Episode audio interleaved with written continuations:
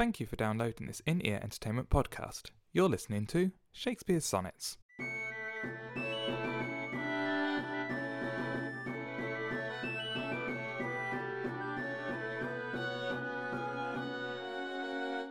Sonnet 16.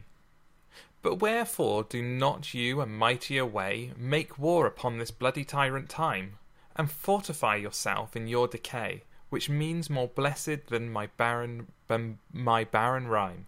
Now stand you on top of happy hours, and many maiden gardens you unset, with virtuous wish should bear you living flowers, much like much liker than your painted counterfeit, so should the lines of life that life repair.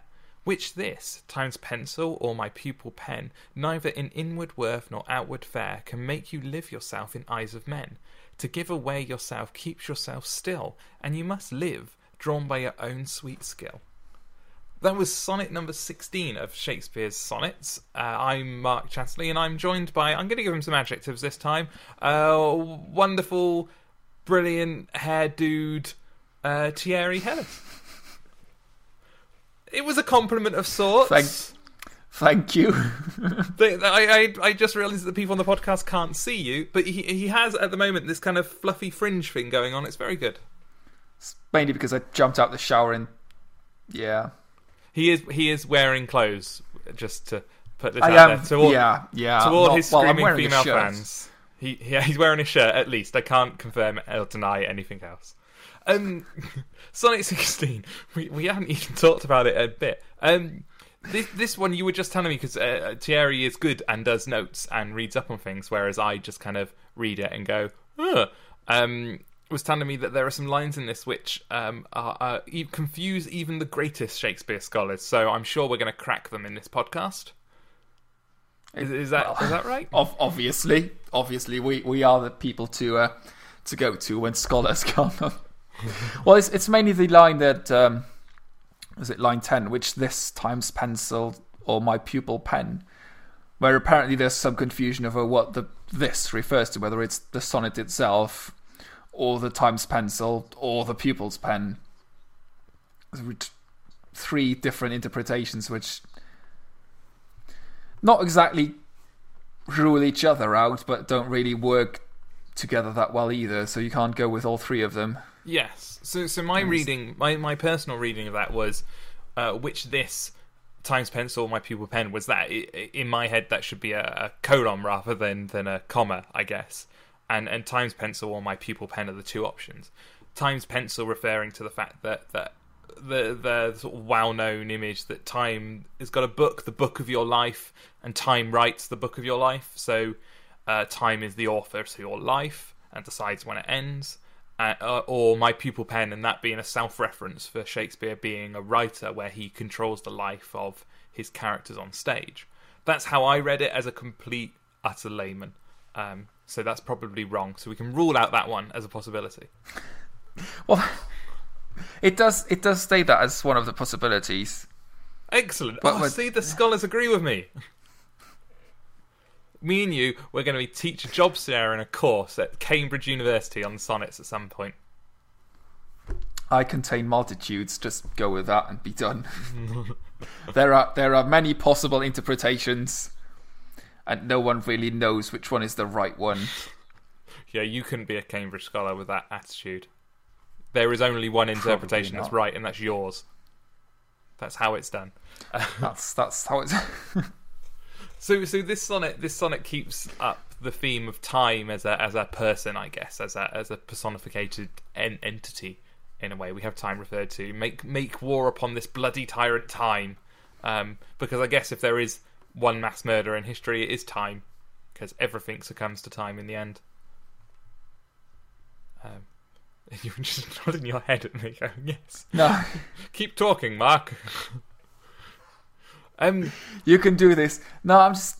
Oh, that that line is just annoying me. uh, which, Which this? this times pencil. Yeah. And why why does time only have a pencil whereas Shakespeare has a pen? Uh, that that that blows my my theory a little bit.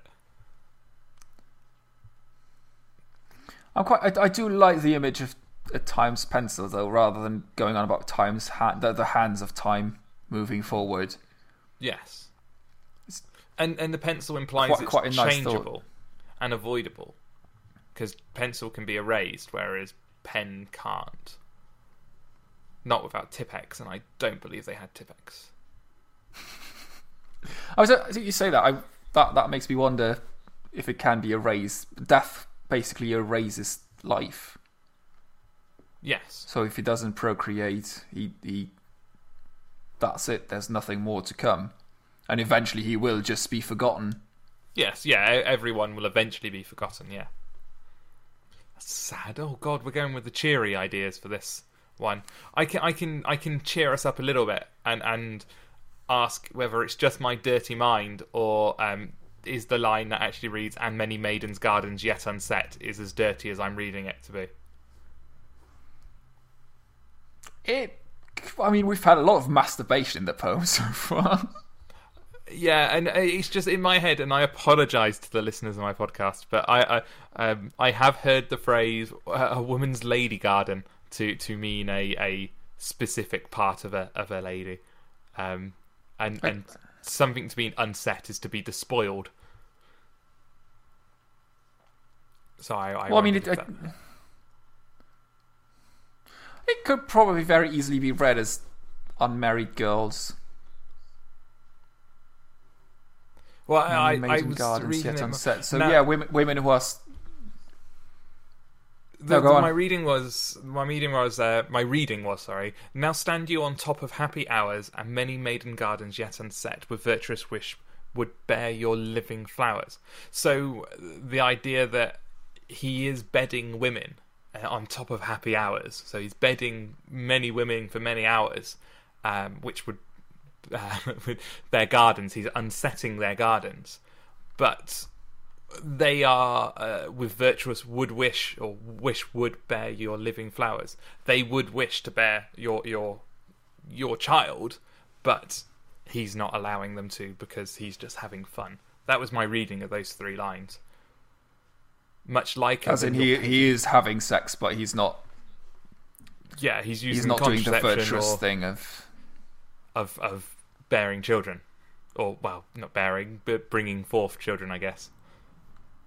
That that's how I read it, but that could just be my dirty mind inferring, uh, and and the phrase "women's lady garden." That does seem like a very reasonable reading, though. I, I can definitely see that.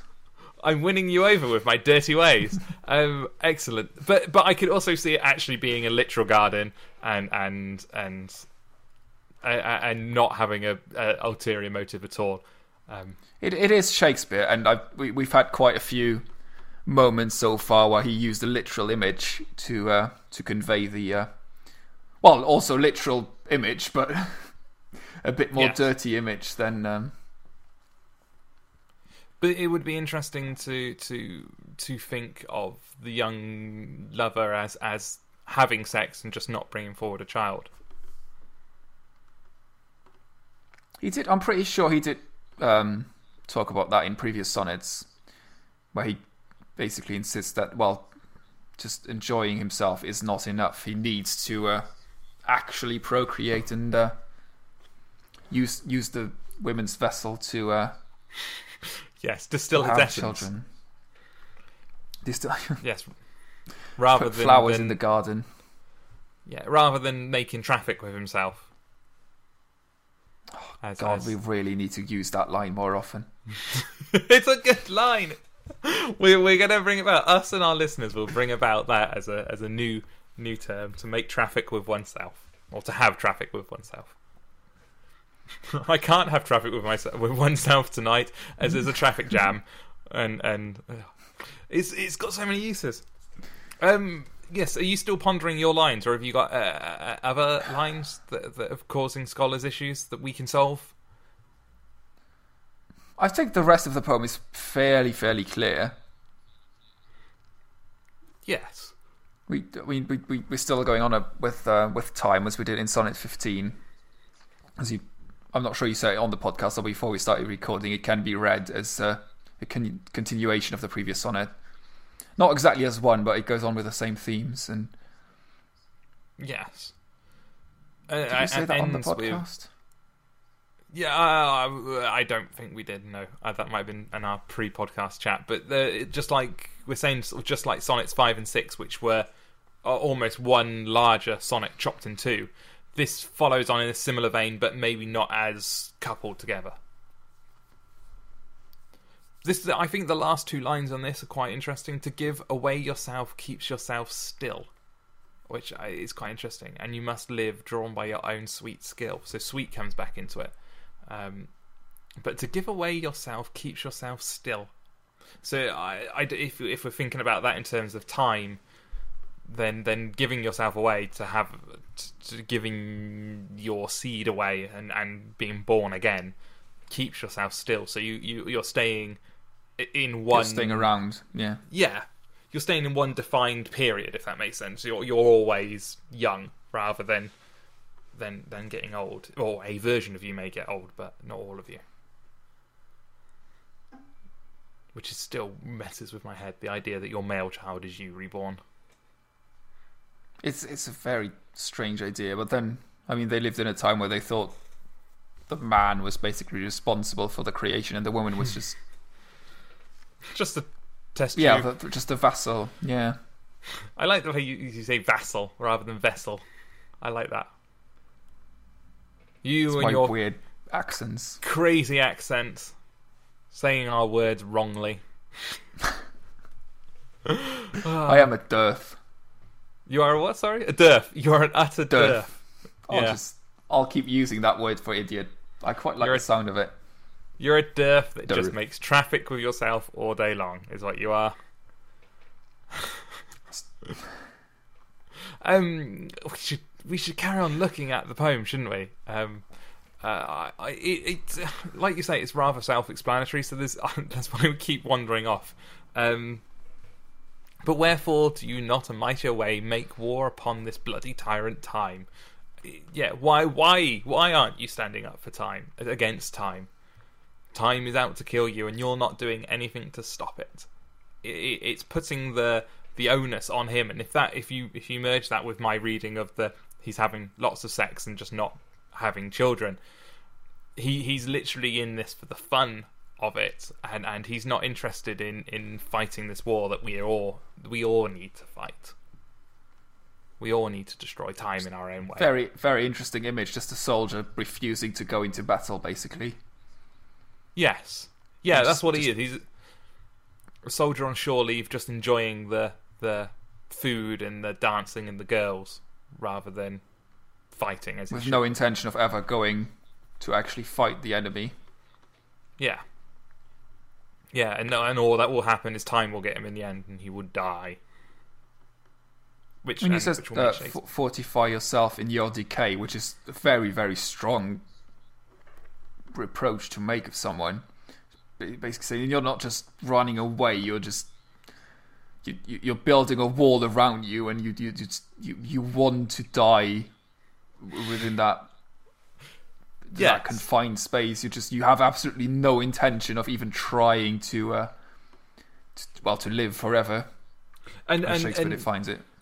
fortifying yourself in your decay as well being he's becoming almost i guess proud of the of the signs of age if you fortify yourself in something it's protecting you so he's becoming protected It's something that you want to protect. Yeah. yeah so his his wrinkles his his what was the the phrase that used earlier the um the the trenches of in his forehead the the wrinkled trenches and that's becoming his defense and yeah the, this is one of those i think one of those sonnets where you read it and go that's quite a nice image and then you start thinking about it more and and it's very deep. And I, I was trying to explain this to someone the other day who was asking me why i'm doing these sonnets. And and I, I think it's because so many people read poetry and go, "Oh, that was a nice image," and and think poetry is just about bringing these nice images to mind. And you read these sonnets by Shakespeare, and you read them, and you have that. You have, "Oh, that's a nice image," and then you start thinking about it, and you realise that oh, there are all these sub levels and connections that are obviously been placed there as well. And that's what makes I think Shakespeare so good at this: is that all of these deeper meanings have been carefully crafted and placed there and and it makes me upset as a writer that I can't do that. That's the best writing to read as a writer. You should read writing that makes you very upset that you can't write to that standard. I think if you if you're a writer and you're reading something and you think I could do that, that's not what you should be reading. That's my opinion, anyway. A very very good opinion. I mean, they had. You, was the, when they had the guilds, you you you had to copy your master's work for years and years and years and years and years before you were allowed to make your own creations. So Yes. you, you learn through plucking apart other people's work and what what what tools. There are basically tools that you need, even in writing. a set of tools and skills that you use. It's Yeah. as bad as that make as uncreative as that makes it sounds. There are tricks in writing that you that you use. I mean, personification, rhyme, rhythm. That's Yeah, and if you think you can sit down and just write a poem or a sonnet, you're probably wrong. especially Shakespearean. So I've tried writing Shakespearean sonnets just to get the rhythm right. It oh, it drives you insane. Yeah. Yeah. And So you uh, have to have a certain amount of syllables in every line, and you have the line breaks at a certain point, and it just ugh. certain rhyming structure. So this this is uh, A B A B C D C D. It's that kind of. Uh, if you've ever studied rhyming structures, it, it's uh, A's rhyme, the B's rhyme, the C's rhyme, and they're very complex. And you can you can even get people create even more and more complex ones. But yeah, it's it's hard to to constrain yourself uh, to a, a certain rhythm and a certain rhyming pattern um, try it if you want, and send in your sample. Oh, let's have a Blue Peter. Yeah, try it. Try writing your own Shakespearean sonnet. Send them in, and if they're any good, we we read them and talk about them. Why not? They- they'll be sonnet 155 and onwards. Yeah, your own sonnets. That would be amazing. Yeah, that's the yeah maybe we shall see if we don't get to 154 and just want to kill Shakespeare again.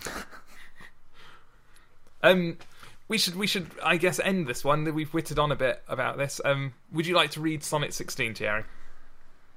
no, but I'll do it anyway. Excellent.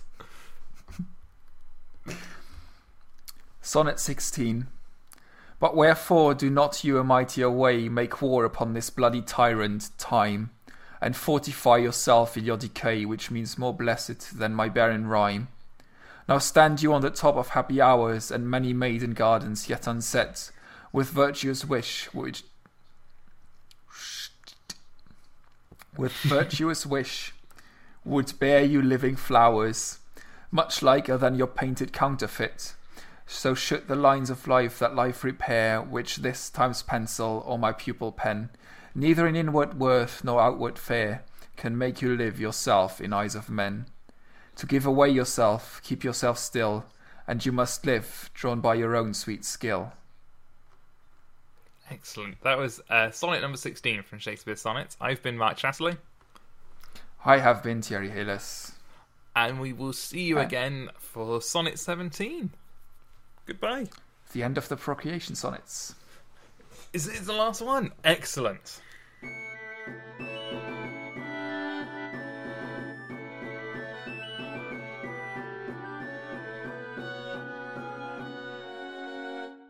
You've been listening to Shakespeare Sonnets with Mark Chatterley and Thierry Hellis. This has been an In Ear Entertainment podcast. To listen to other podcasts or find out more about In Ear Entertainment, go to www.inearentertainment.com.